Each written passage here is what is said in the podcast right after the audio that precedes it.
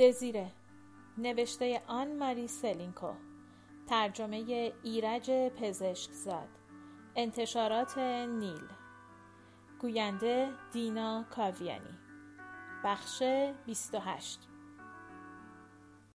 ژروم شیطان صاحب منصب نیروی دریایی شده بود و یک بار برای فرار از دست انگلیسی ها به یک بندر آمریکایی پناه برده بود. و در آنجا با یک دختر آمریکایی به نام میس الیزابت پاترسون ازدواج کرده بود.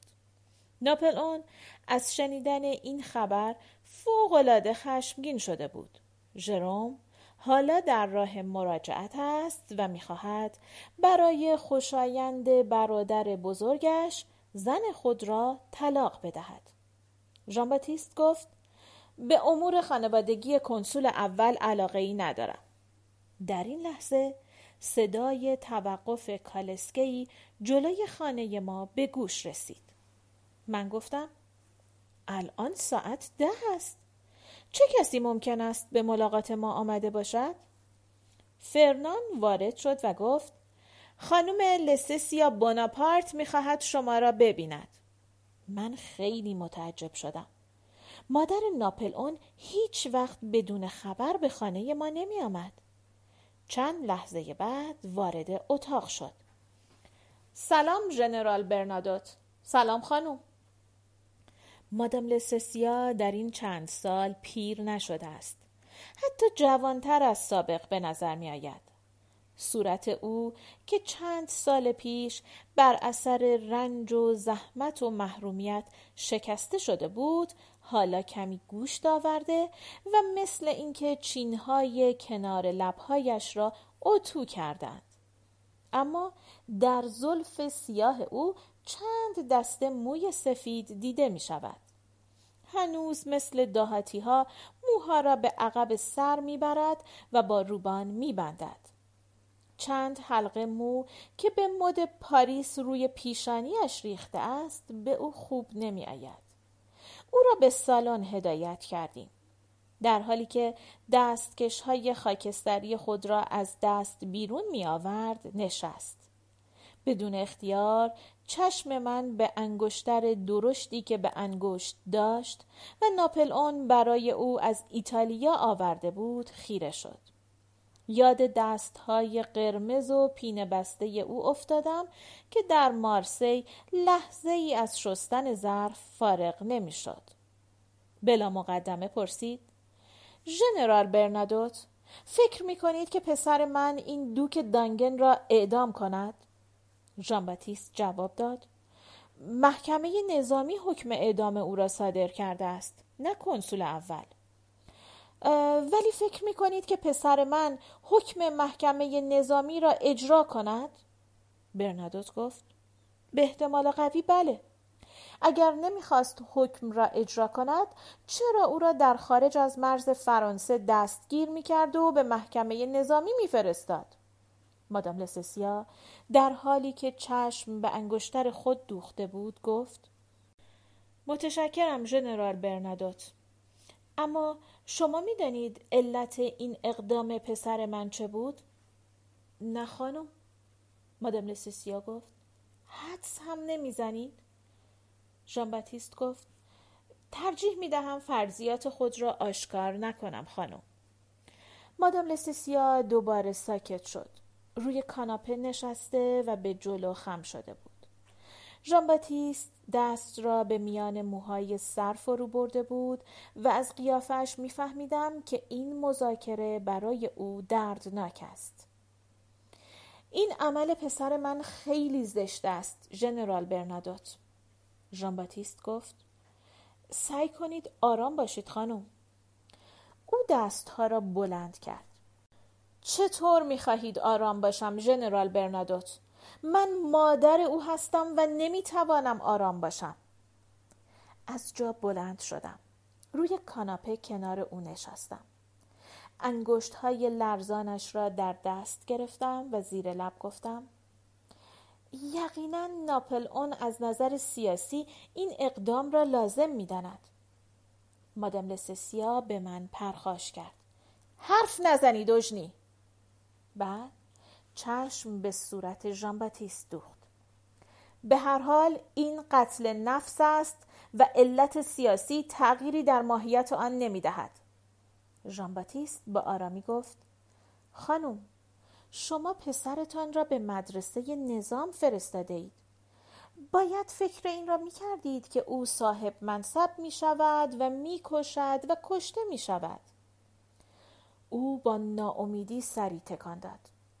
اما اینجا موضوع کشتن دشمن در میدان جنگ نیست ژنرال من نمی‌خواهم ناپل اون کسی را که به زور از خارج به فرانسه آورده اند بکشد. می‌فهمید؟ ژان باتیست گفت شما باید با خود او صحبت کنید. مادام لسسیا با هیجان جواب داد نه نه فایده ندارد. می‌دانم که به من خواهد گفت مامان تو نمی‌توانی بفهمی موضوع چیست. برو بخواب. مامان می‌خواهی مستمری ماهانت را زیاد کنم؟ باید اجنی برود او را ببیند.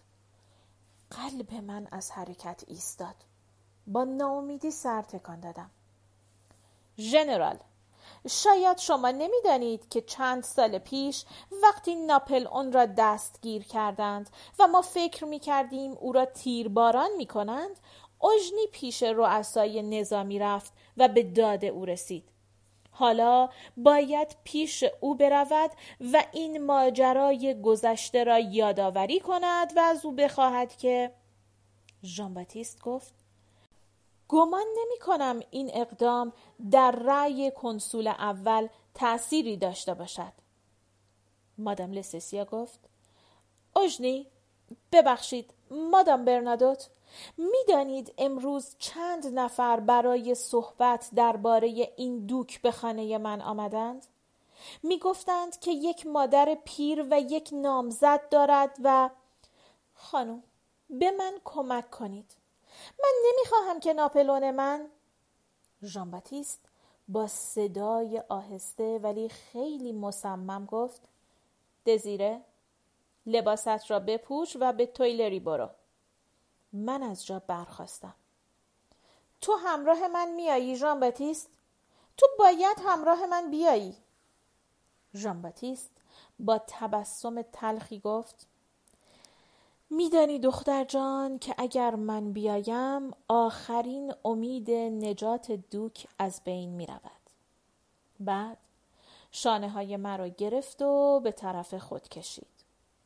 باید تو بدون حضور شخص سالسی با او حرف بزنی. می ترسم موفق نشوی ولی در هر حال تا آنجا که می توانی سعی کن عزیز دلم. من باز مقاومت کردم. خوب نیست من تنها به تویلری بروم. و بدون اینکه اهمیتی به حضور مادام لسسیا بدهم اضافه کردم. چون زنهایی هستند که دیر وقت به دیدن کنسول اول می روند. اما ژان باتیست فقط جواب داد. کلاهت را به سر بگذار مانتو بپوش و راه بیافت. مادام لسسیا گفت با کالسکه من بروید خانم و اگر اجازه می دهید من اینجا منتظر مراجعت شما می شوم. من بدون تعمل قبول کردم. مادم لسسیا اضافه کرد. من مزاحم شما نمی شوم ژنرال. همینجا جلوی پنجره به انتظار می نشینم. من به اتاق خود دویدم. کلاه گلدار خود را به سر گذاشتم و به راه افتادم.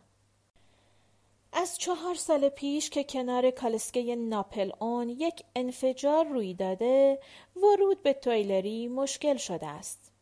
اما ورود من خیلی به سادگی گذشت.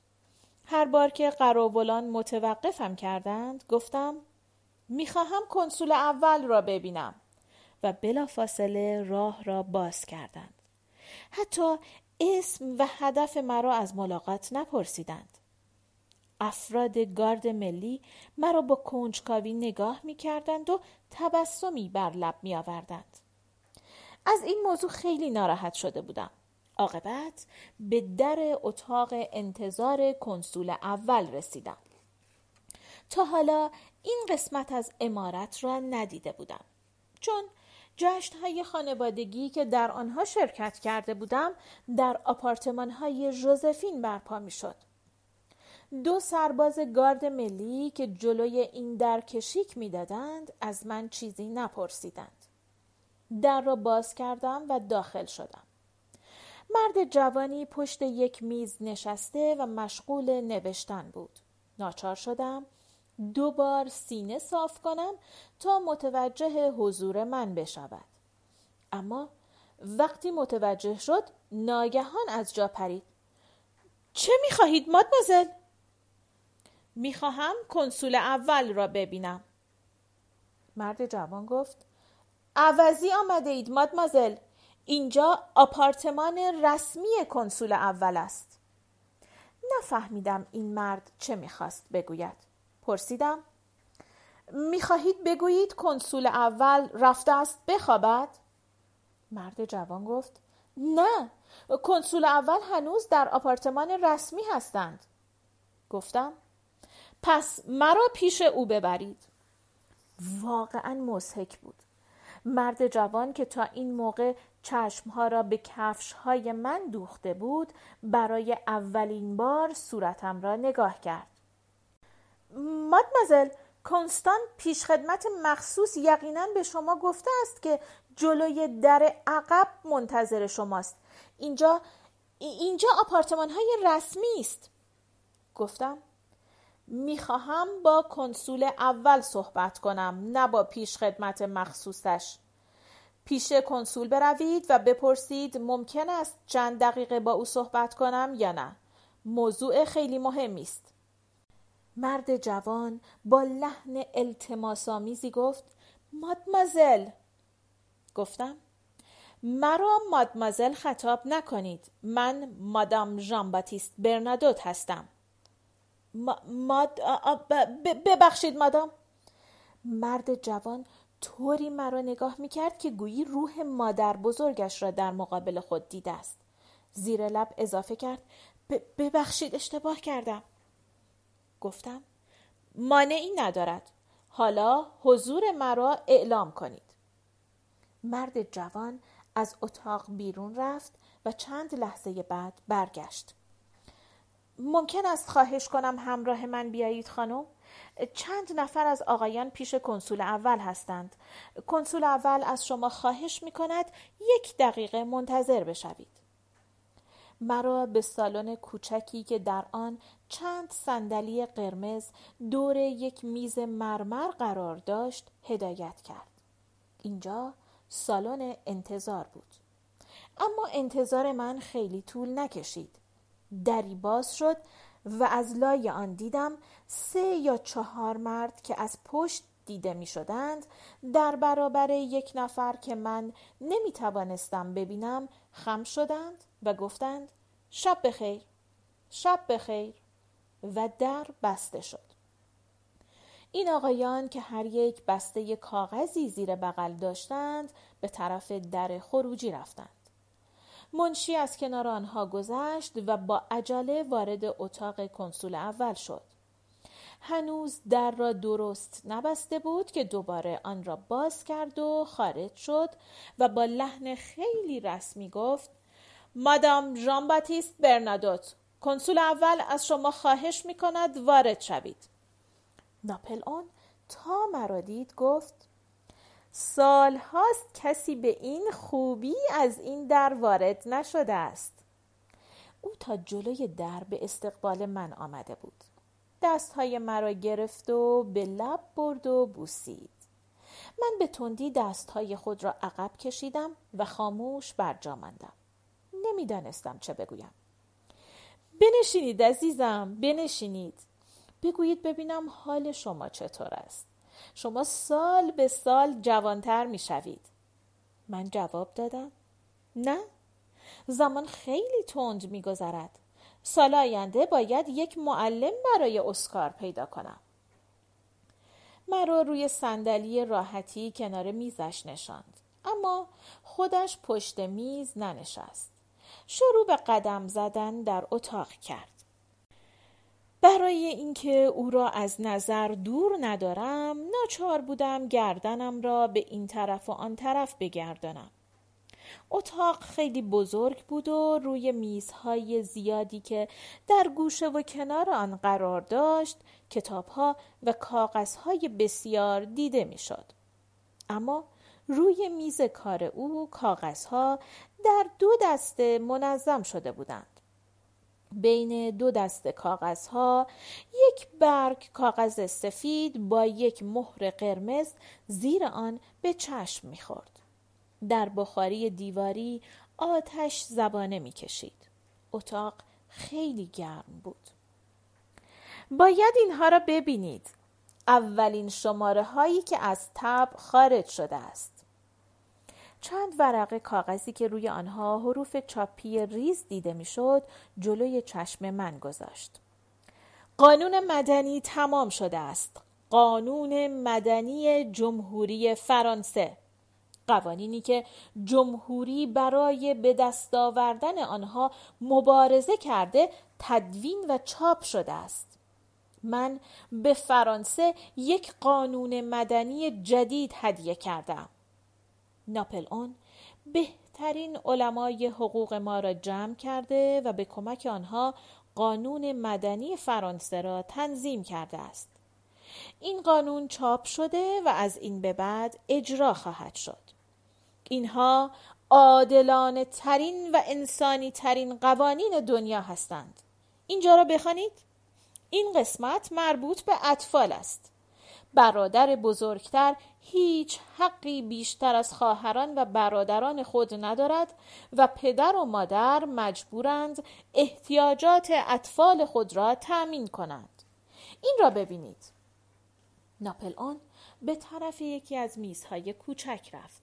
چند برگ کاغذ را برداشت و شروع به جستجو در میان آنها کرد.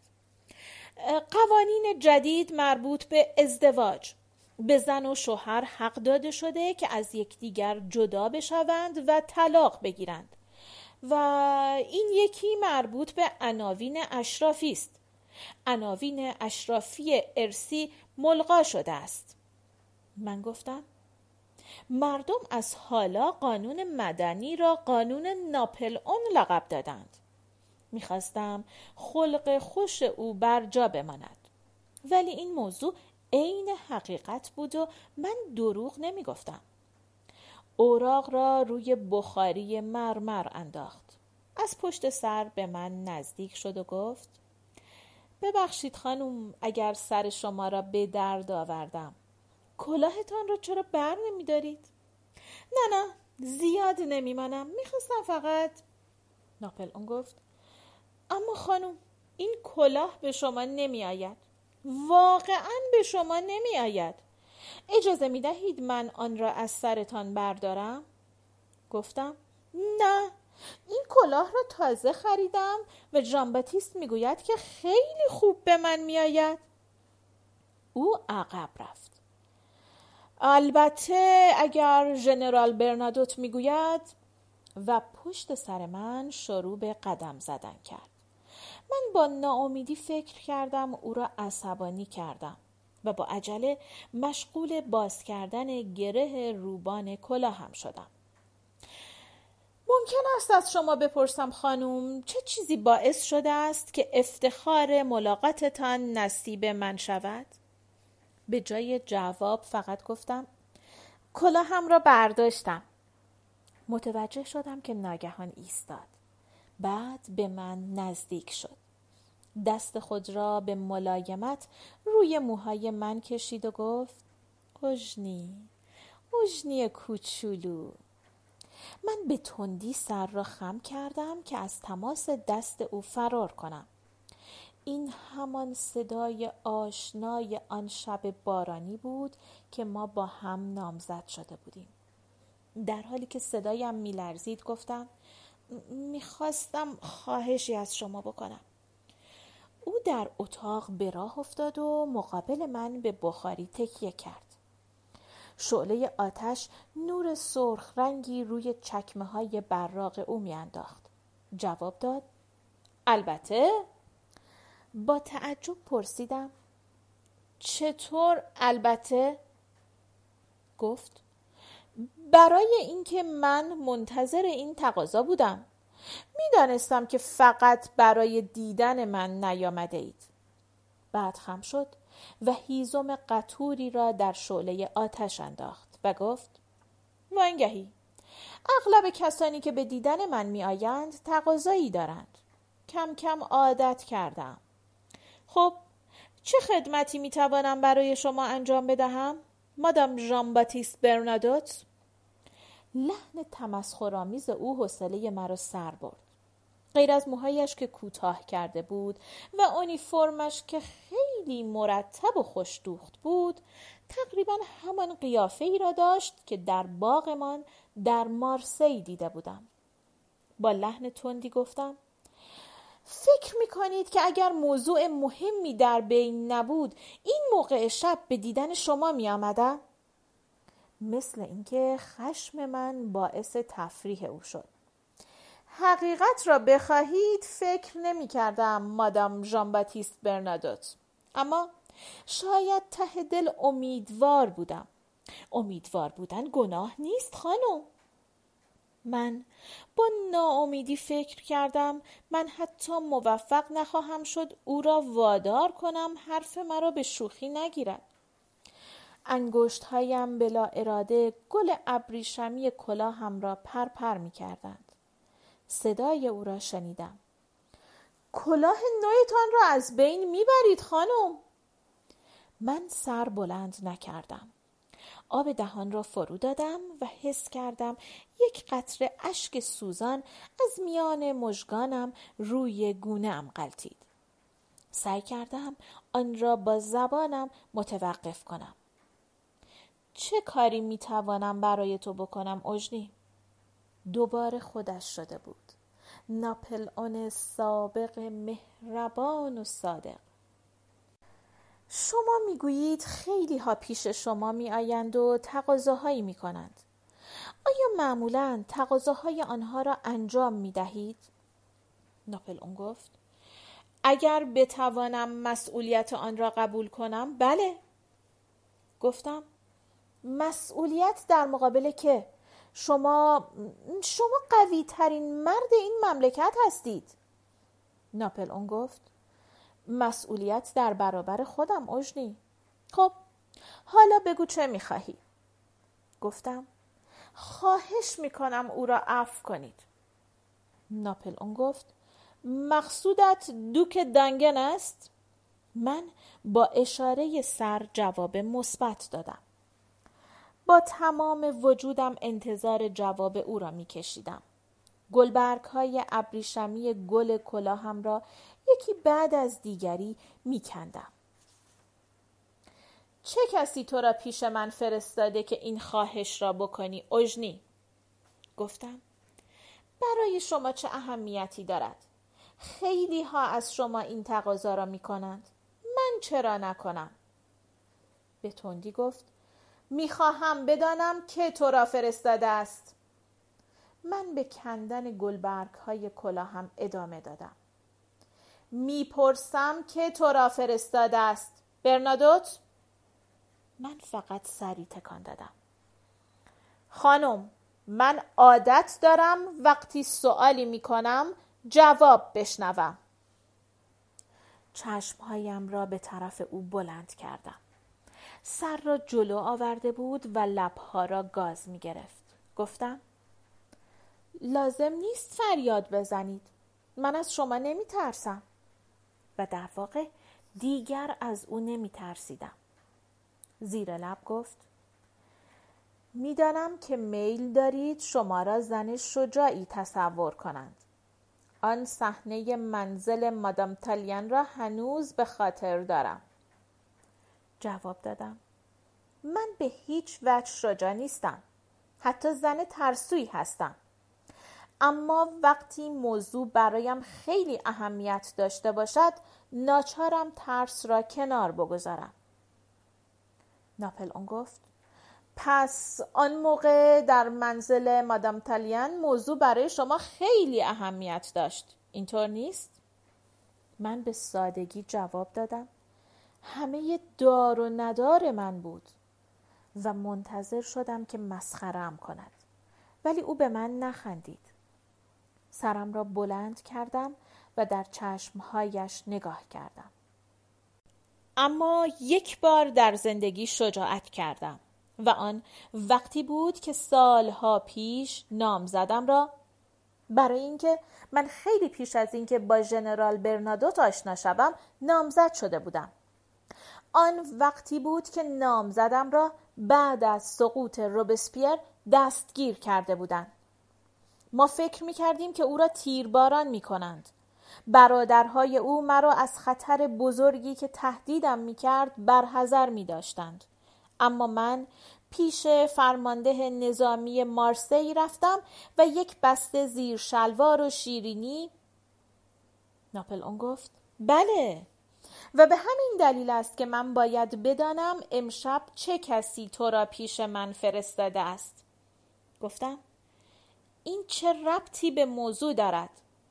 گفت الان برایت توضیح می دهم اجنی شخص یا اشخاصی که تو را پیش من فرستادند مرا خوب می شناسند. آنها عاقبت یک راه نجات ممکن برای دوک دانگن پیدا کردند. خیلی علاقه دارم بدانم چه کسی به این خوبی از زندگی من اطلاع دارد و با این مهارت از این شانس نجات او استفاده می کند و در عین حال می خواهد با سیاست من مخالفت کند. من به جای جواب تبسمی بر لب آوردم. او چطور همه چیز را با سیاست می آمیخت؟ سعی کنید وضع را همانطور که من می‌بینم ببینید خانم. ژاکوبن ها مرا ملامت می کنند که چرا به مهاجرین اجازه مراجعت دادم و کم کم شایع شده است که من می‌خواهم جمهوری را به دست بربن ها بسپارم. می‌گویند می‌خواهم فرانسه را به آنها بدهم. فرانسه ای را که من به وجود آوردم فرانسه قانون ناپل اون را. آیا این شایعات احمقانه نیست؟ در موقع ادای آخرین کلمات به میز بزرگ نزدیک شده بود. برگ کاغذی را که پای آن مهر قرمز دیده می‌شد به دست گرفته چند کلمه ای را که روی آن نوشته بود تماشا کرد. بعد آن را روی میز انداخت و به طرف من برگشت. اگر این آنگن که نماینده دوره تاریک گذشته است اعدام شود دنیا خواهد فهمید که بربنها در نظر من خائنین به ملت هستند. می‌فهمید خانوم با وجود این دوباره جلوی من آمده بود. با وجود این من حسابم را با این یاقی ها و نارازی های جاودانی و منفی بافان و حجو گویانی که مرا ظالم می‌خوانند تصفیه خواهم کرد. من آنها را از جامعه فرانسوی اخراج خواهم کرد و از فرانسه در مقابل دشمنان داخلی دفاع خواهم کرد. ساعت طلایی که صفحه آن روی دوش دو شیر بدشکل قرار داشت ساعت یک را نشان می‌داد. گفتم دیر وقت است. اما او شانه های مرا گرفت و دوباره سر جایم نشاند. نه بمانی دژنی. من از دیدن شما خیلی خوشوقتم و شب خیلی دراز است. گفتم شما هم یقینا خیلی خسته هستید. گفت من خیلی بد میخوابم خیلی کم. من یک در مخفی که من متوجه وجودش نشده بودم پشت سر او نیمه باز شد. ناپل اون متوجه نشد. من گفتم در را باز کردند. ناپل اون برگشت. چه می‌خواهی کنستان میان در نیمه باز اندام مرد کوتاه قدی با لباس مخصوص پیش خدمت ها ظاهر شد. مرد کوتاه قد با اشاره سر و دست می‌خواست مطلبی را به او بفهماند. ناپل اون به طرف او رفت. مرد کوتاه قد آهسته گفت این خانم نمی‌تواند بیش از این منتظر بماند.